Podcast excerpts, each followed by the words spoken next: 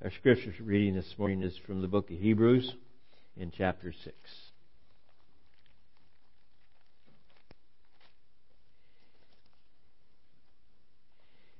Starting with the 13th verse. For when God made a promise to Abraham, since he had no one greater by whom to swear, he swore by himself, saying, Surely I will bless you and multiply you. And thus Abraham, having patiently waited, obtained the promise. For people swear by something greater than themselves, and in all their disputes, on an oath is final for confirmation. So when God desired to show more convincingly to the heirs of the promise the unchangeable character of His purpose, He guaranteed it with an oath, so that by two unchangeable things in which it is impossible for God to lie, we who have fled for refuge might have strong encouragement to hold fast to the hope set before us. We have this as a sure and steadfast anchor of the soul, a hope that enters into the inner place behind the curtain, where Jesus has gone as a forerunner on our behalf. Amen. We are in Exodus chapter 1. Read the Catechism, and let's see, I think it's question 18. Will God allow our disobedience and idolatry to go unpunished? The answer, no. God is righteously angry with our sins and will punish them both in this life and in the life to come. Okay, and our children are dismissed.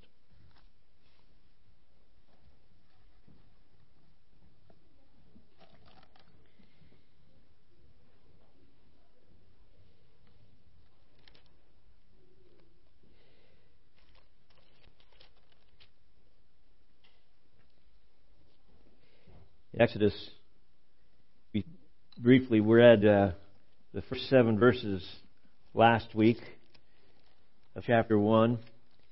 And what those 7 verses basically do is link Genesis and Exodus together. They are best understood together. One's a sequel and one's a prequel, obviously, as the way it would look at it. And as together they make a more complete story. Last week we talked about Joseph and the famine that came and hit the land, especially the land of Canaan, but also even into Egypt, and how Joseph had prepared after being sold by his brothers. He became the number 2 man in Egypt under Pharaoh, and helped Pharaoh and Egypt prepare for the famine. And at the middle of the famine, approximately 2 years into it anyway, he was rescued his brothers and his father by having them come to the land of Egypt, where he could make sure that they were taken care of or they would survive. It was 70 plus that went to Egypt, and he had the support of Pharaoh. And Pharaoh, not only his support, but he supplied everything that Joseph's family needed to leave Canaan and come to Egypt. And he gave them supplies, the things that they needed to get started, and just blessed them. And then he gave them the very best land to live in, the land of Goshen. So now Exodus begins by covering the 400 years between Joseph's death, Genesis 50, and the Exodus, and those 400 years are recorded in just 7 verses here. So let's read the first 7 verses this morning. These are the names of the sons of Israel who came to Egypt with Jacob, each with his household: Reuben, Simeon, Levi, and Judah, Issachar, Zebulun, and Benjamin, Dan, and Naphtali, Gad and Asher, all the descendants of Jacob, were 70 persons. Joseph was already in Egypt. Then Joseph died, and all his brothers, and all that generation. But the people of Israel were fruitful and increased greatly. They multiplied and grew exceedingly strong, so that the land was filled with them. The land where they were in Goshen was filled with them. You have this area of Goshen, which was part of Egypt. It was the eastern boundary would be the land of Canaan, the land promised to Abraham and his families, and Isaac and Jacob, and then the boundary on the west side would be the Delta and Nile rivers. So you can imagine how fruitful this land could be under the right circumstances, with the access to the Nile River and the flooding that would occur every year, and the land. They grew, it says here, in strength. Exceedingly strong is an interesting phrase. And what it means basically is that they were, how do I put it, almost like above and beyond normal health. They just, they were prosperous in their health, prosperous in their work.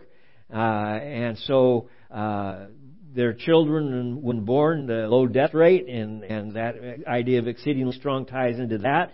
And so the land of Goshen was literally filled with them. And they prospered amazingly. Well, now we're looking, 4 to 6 generations down the line after Joseph has died and Jacob has passed away, and they're still there. They're in the land of Goshen, and a prophecy that was made to Abraham in Genesis chapter 15 comes to fruition here.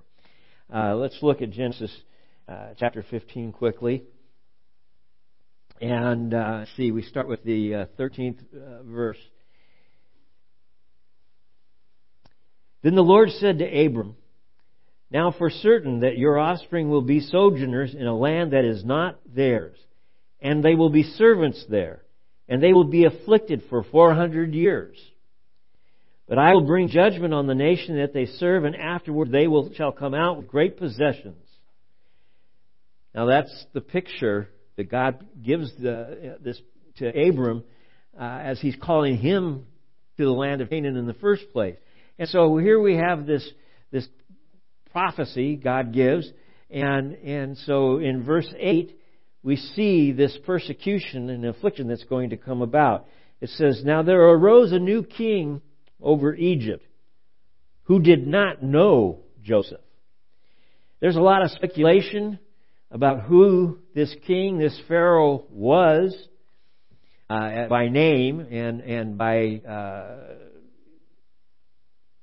ethnicity, in other words, because during this area and time of history, Egypt had some invasions. They had some kings and or pharaohs that were not of Egyptian heritage. Then the Egyptians would come back and capture it. And so there's a lot of different ideas as to exactly the timing of this. And so that would depend on, you determine, it was this group of people, or it was this group of people. I believe it was an Egyptian pharaoh, and it was 400 years down the line, and most likely a new dynasty.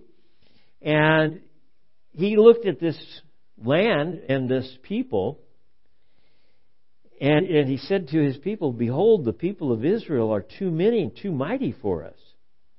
Come, let us deal shrewdly with them, lest they multiply, and if war breaks out, they join our enemies and fight against us and escape from the land."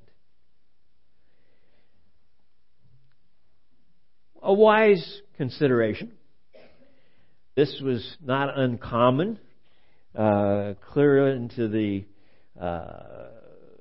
1800s, in fact, that you would have immigrants in an area where their ancestry would invade that country, and the next thing you know, you got an uprising from within, and it helped take over the country and this type of thing. And you still hear of it in South America and other areas.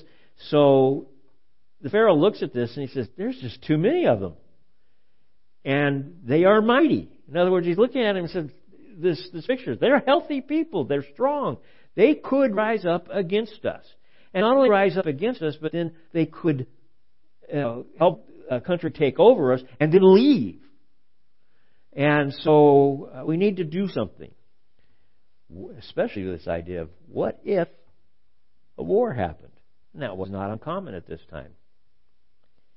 So verse 11 comes into this picture. It says, therefore they set taskmasters over them to afflict them with heavy burdens. They built for Pharaoh store cities, Pithom and Ramses. And so here's two cities that they built. It's just possibly representative of what they were building. And they made them basically slaves. The idea was, it says they hired they put together taskmasters. The taskmasters, by the way, it's an interesting thing. Most of them were Hebrew. But they had sold out to Egypt. And so they knew the people and their habits and their religion, their faith, and yet they were working for the Egyptians. And it says they afflicted them with heavy burdens.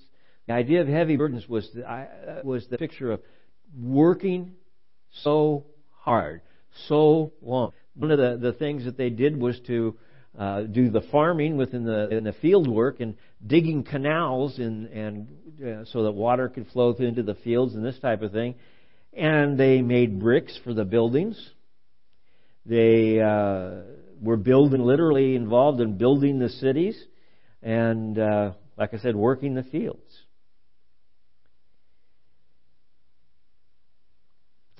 In verse 12, interesting picture starts to develop. But the more they were oppressed, the more they multiplied, and the more they spread abroad. And the Egyptians were in dread of the people of Israel. Now it's not just the Pharaoh. It says the Egyptians themselves, the people of Egypt, they were in dread. They were saying, this, is something that we're concerned about, we're afraid of. And you can have to see God's hand here. The harder they worked them, the more burdens they put on them, the more they multiplied. God was clearly in this picture. And so as they multiply, as they grow as a people in number, it says the Egyptians were in dread. And it means this is kind of the fear that has nothing to do with the fear of God. It has to do with the fear in the sense of, I'm afraid. When we say a fear of God, it's not I'm afraid of God. It's an awe of God and His majesty and overwhelm. This fear is legitimate, heart-pounding fear. And so verse 13, it says, so they ruthlessly made the people of Israel work as slaves. The idea of ruthlessly here is without any mercy. They worked them as hard as they possibly could. And they made their lives, it says in verse 14, it says it made their lives bitter. The idea of bitter here is bad water. I don't know if you've ever drank from a stream where the water is actually bitter because of the minerals. But it's that idea. It's not palatable. And they made their lives unpalatable, bitter, frustrating for them.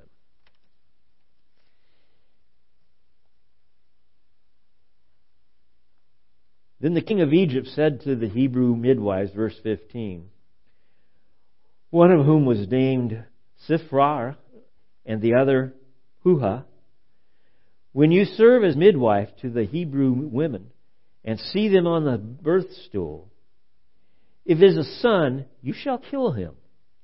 But if it's a daughter, she shall live. What he was doing was basically the midwives, and they were the Hebrew midwives, and I named two of them. We don't know whether these were overseers of midwives or just happened to be the two that got mentioned or what. But the idea is that when the baby was coming out in birth, they would, and the idea was actually, and this is a terribly gruesome picture, but they would, the word is to pith, P-I-T-H them. It was to put a sharp object in the neck and turn it around. It would get the lower area of the brain.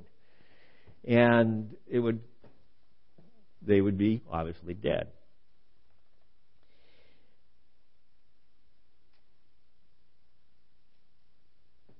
The idea was to get rid of the male children, kill the sons. And the midwives, it says very clearly in verse 17, they feared God.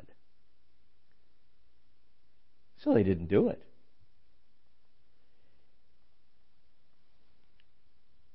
By the way, the Pharaoh gets very upset with them. Basically asks them in verse 18, why have you done this? And let the male children live. And the midwife said to Pharaoh, because the Hebrew women are not like the Egyptian women, for they are vigorous and give birth before the midwife comes to them. Now, people are looking at this. Were they making an excuse? Was this a legitimate answer? And most scholars think it was a legitimate answer. The women were hard workers. They worked in the fields. They did a lot of the things that were strenuous work and therefore making them strong. And so they're saying these women were able to give birth without the help of a midwife. They didn't bother to call us in time or whatever. And so they're basically coming alongside them and not willing to kill them in the first place. And so the Pharaoh is asking, the king of Egypt is asking these midwives, how come they haven't done what he asked them to do? And they says, because we never get there in time. And the real picture here is the midwives feared God. Did they not get there in time because they drugged their feet? Or did they not get there in time because the Hebrew women did not call them in time, get a hold of them in time to come, or both?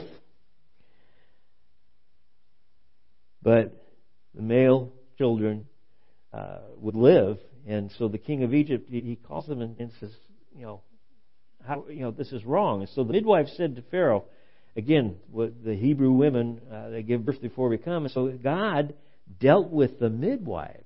Now, where it says dealt with the midwives, it literally would translate, he blessed them. He dealt with them prosperously. And the people multiplied and grew very strong. The numbers increased and they grew strong. Verse 21. They grew strong because the midwives feared God, and he gave them families.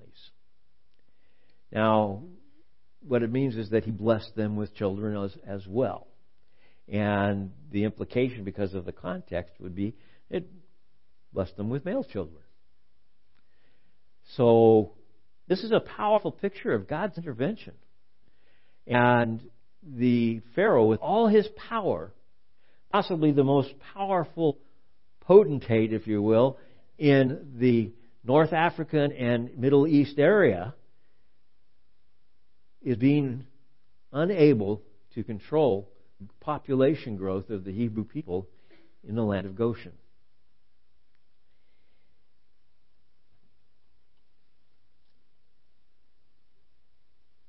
They multiply and they grow stronger. Verse 22. Then Pharaoh commanded. This was no longer something that appeared to be kind of subversive and secretive. He commands, in other words, he makes an edict, all his people. In other words, this goes across the land. Every son that is born to the Hebrews, you shall cast into the Nile. but you shall let every daughter live. What would happen if this was accomplished would be the elimination of the Hebrew culture within a generation. The Hebrew women would be melded into the population of the Egyptian population, and they would be rid of this threat that they saw of a potential antagonist in their midst. By the way, this has been handled this way, interestingly enough, the segregation or the subjugation of people who are of an ethnic group that when they're in a foreign land to their culture, original culture, even if they've been born in that land, are isolated and taken off when they're when the country is at battle with another country. We did that here in the United States with the Japanese. And if you look at some of the history, some of it was very wrong as to what happened and how it was done. And so this tends to be the way to try to handle a problem. And it doesn't work. It's wrong and it doesn't work. But here we have the Hebrew people. God is protecting something here. And I've shared this with you before.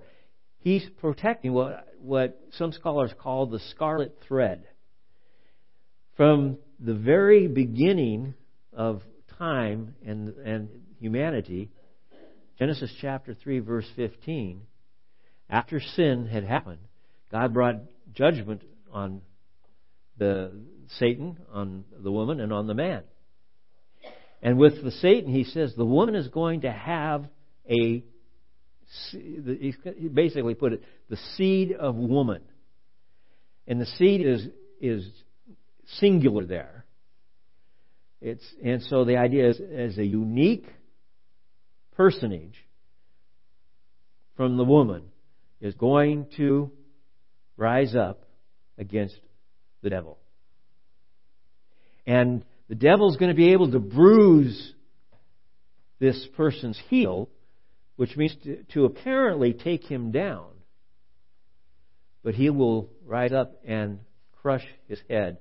And the idea of crushing his head is to put his foot over his head, not literally crush it, but to show that he is in control.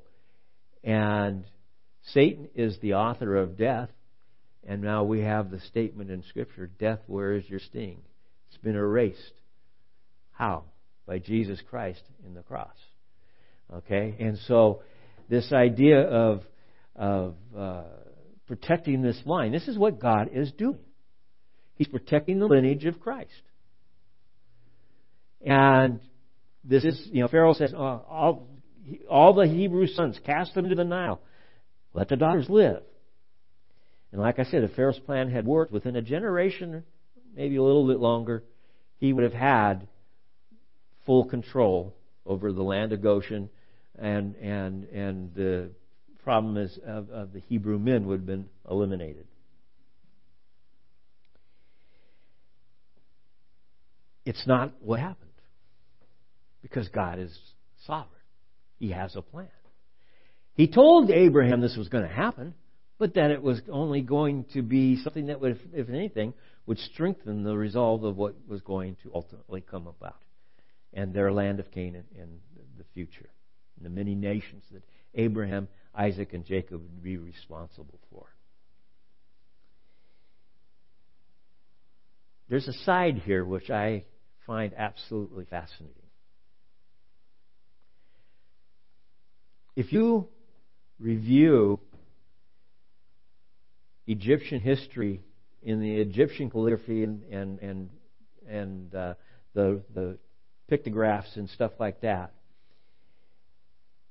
I don't have any skills in that, but I have the books that tell me from the guys who do. And the interesting thing here is that during this whole picture that we're reading, not one pharaoh is named. That was something really important to them. To have their name out there from the very point they took the throne, and even before they were part of the throne, that their name would be seen in some kind of a picture or cuneiform writing. Somehow it would be there. And so the fact that the Scripture simply doesn't mention it is really quite fascinating. It doesn't say, and somebody says, well, what about the city of Ramses? Wasn't Ramses a pharaoh? That's not what's mentioned. The city's mentioned because the Hebrew people built it. But he's not mentioned as the pharaoh at that time. It's so you can't use that one. But it's interesting too is that two midwives are named. Two low-class Hebrew people are named, but no pharaoh is named. And this just shows that, again, God, His way of putting things together has nothing to do with the way we look at it in the world. What we think might have been very important isn't part of His plan. That's not an issue. And when you look at history, all the pharaoh history is strictly history, and amazingly, the Hebrew people are still with us. And we know that God's hand has been on that. And I put here on my notes that Shiphrah and Puah will be remembered for all time, because we're told that God's word is eternal. For all time and beyond time, if you will. Their names are going to be remembered as heroines of God's people. And they're heroines for us as well, because they are responsible for keeping the scarlet thread running. And so I just look at this and just I get amazed sometimes at simple things that I've missed for so long. Great pharaohs, unmentioned. Two lowly midwives, eternally recognized. You need to know, and this is made really clear, jumping ahead in Exodus chapter 5, when Moses gets involved in looking to get the Hebrew people released.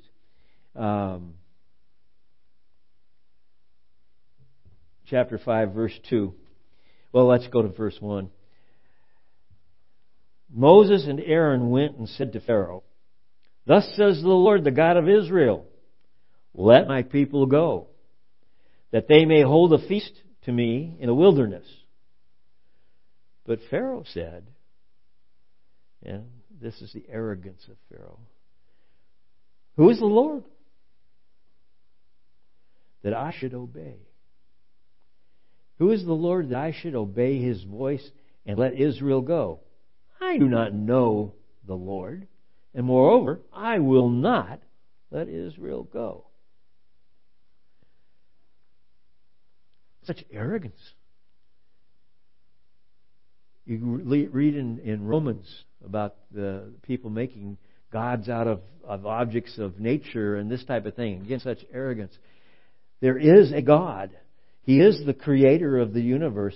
And for the Pharaoh to have been informed of Him, to see in some ways His power has already been at work in his culture, and to say, He's nothing to me. And of course, we see, as was predicted in Genesis, the Hebrew people will leave Egypt, and not only leave Egypt with their stuff, but they're going to leave Egypt with Egypt's stuff as well. And Egypt's going to be glad to see them go.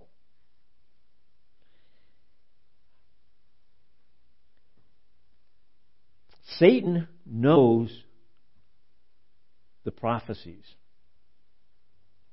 He knows about the Scripture in Genesis chapter 3. He was there, along with his, the picture that was put on the judgment that was put on Adam and the judgment that was put on him. And if he can, I believe this, if he can only break the thread, the seed that ultimately becomes Christ to the cross, if he could only break the thread, he would ruin the plan of God. And I think, how can he possibly think that he's going to succeed? Other than the fact that he is the great deceiver, and I believe he has deceived himself. I believe he's as active today as he's ever been, and I believe that his desire is to confuse us at best and weaken our testimony if he could, and, you know, if at all, keep you away from God in the beginning of things in order to make you weak and less effective. And so Satan is there trying to disrupt the plan of God. And I believe he believes that he can win.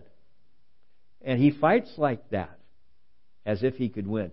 That's why we need, if he tells us about the armor that we need to fight the enemy. And the enemy isn't a people. It is the demonic, it is Satan. I recall the temptations of Jesus. In chapter 4 of Matthew, for instance, the temptations of Jesus. He was tempted multiple things to do, to turn bread, rocks into bread, things that only the Messiah could do. By the way, that was after 40 days of being in the wilderness. And the 40 days, he was being tempted as well. These were the three last temptations that were given to him. The very last temptation was, okay, here's all the kingdoms of the world, Jesus. They're yours, if you'll just acknowledge that I basically have the authority to give them to you. Now, this tells you that Satan was the prince of the fallen world. And he did have the authority. And Jesus knew that wasn't the way, number one. And number two, he already knew what he was there for, a plan before the foundation of the world put together and agreed to. And so, but that picture is that Satan trying to disrupt, even in the temptations of Jesus, the plan of salvation. If he could just get him to take the control of the world this way, the cross would be ignored and Satan would have death on his side.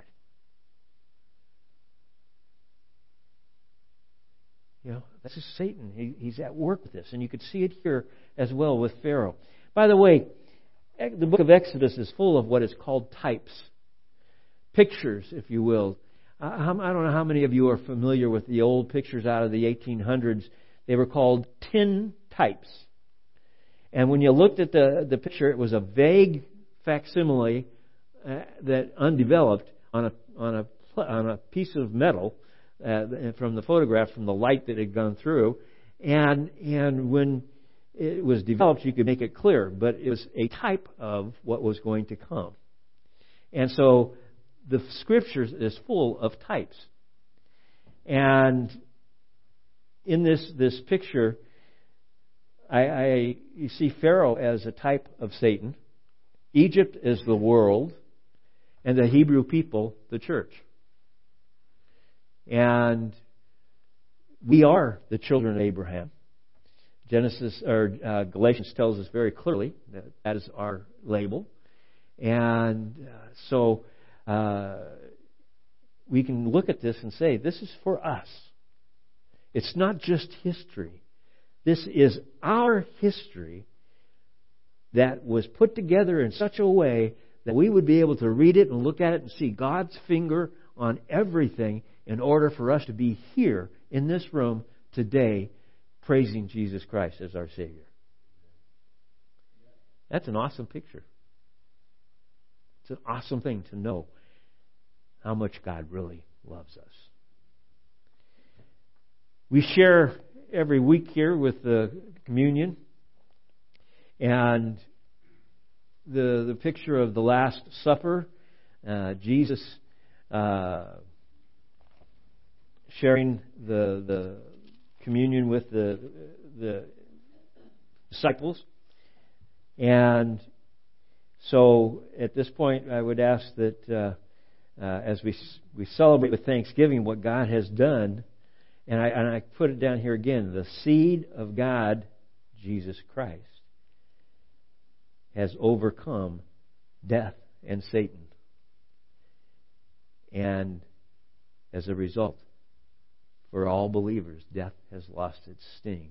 And we celebrate, as we read in the Apostles' Creed, we have eternal life. So I would ask the worship team to come up and sing the song for communion. You're invited to come up and pick up the communion up here, and hold it until we've all been served, and we'll share together.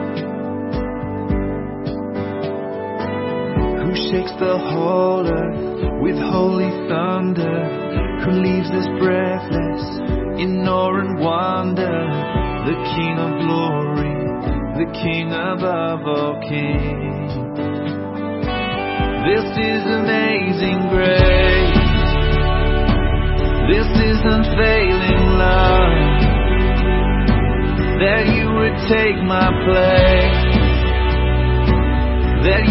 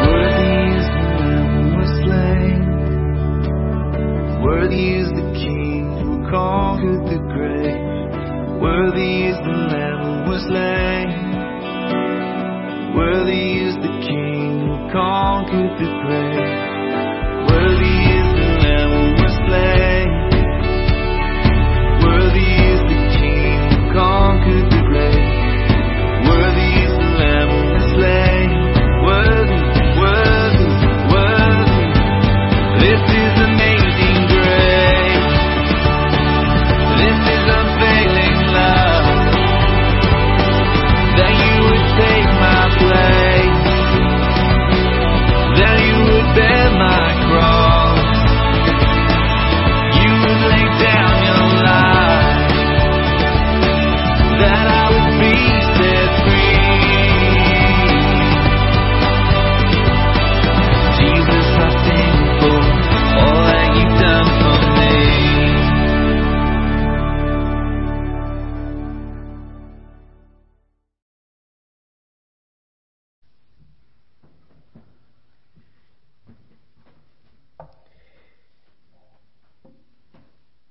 in Matthew chapter 26, actually starting with the 26th verse.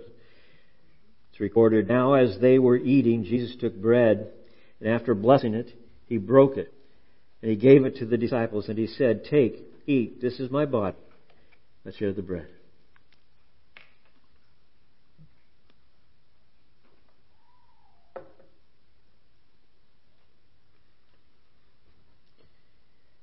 He took a cup, and when He had given thanks, He gave it to them, saying, "Drink of it, all of you, for this is my blood of the covenant, which is poured out for many for the forgiveness of sins." Let us share the cup.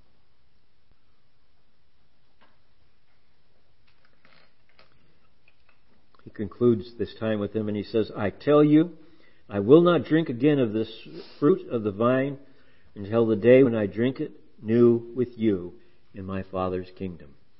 I believe that's at the marriage feast of the church and the Lamb. Let's pray together. Father, we thank You for these emblems that remind us of who You are and what You've done for us. We are not worthy. Only You are worthy. But through You, we have been covered by the blood of the cross. And by accepting You, confessing You and believing in our hearts that You are the Christ, the risen one, You make it very clear that we are saved, that we have eternal life. And we thank You. As we go through Your Word, we ask, Lord, that You would always open our hearts and our minds, that we would see fresh things, new things, exciting things, that we would tie things together through Your Holy Spirit, opening our heart and mind, that we will see the full picture. We thank You this morning for the opportunity to be together, to worship, to praise, and to be in Your Word together. Go with us as we leave this place today. Cause us to be watchful around us. The things that would lead us away, as well as the things that would lead us to You, would be obvious, and also the opportunity to share Your love with someone else. We worship You. We praise You. Thank You. In Jesus' name, amen. Would you stand as we close, please?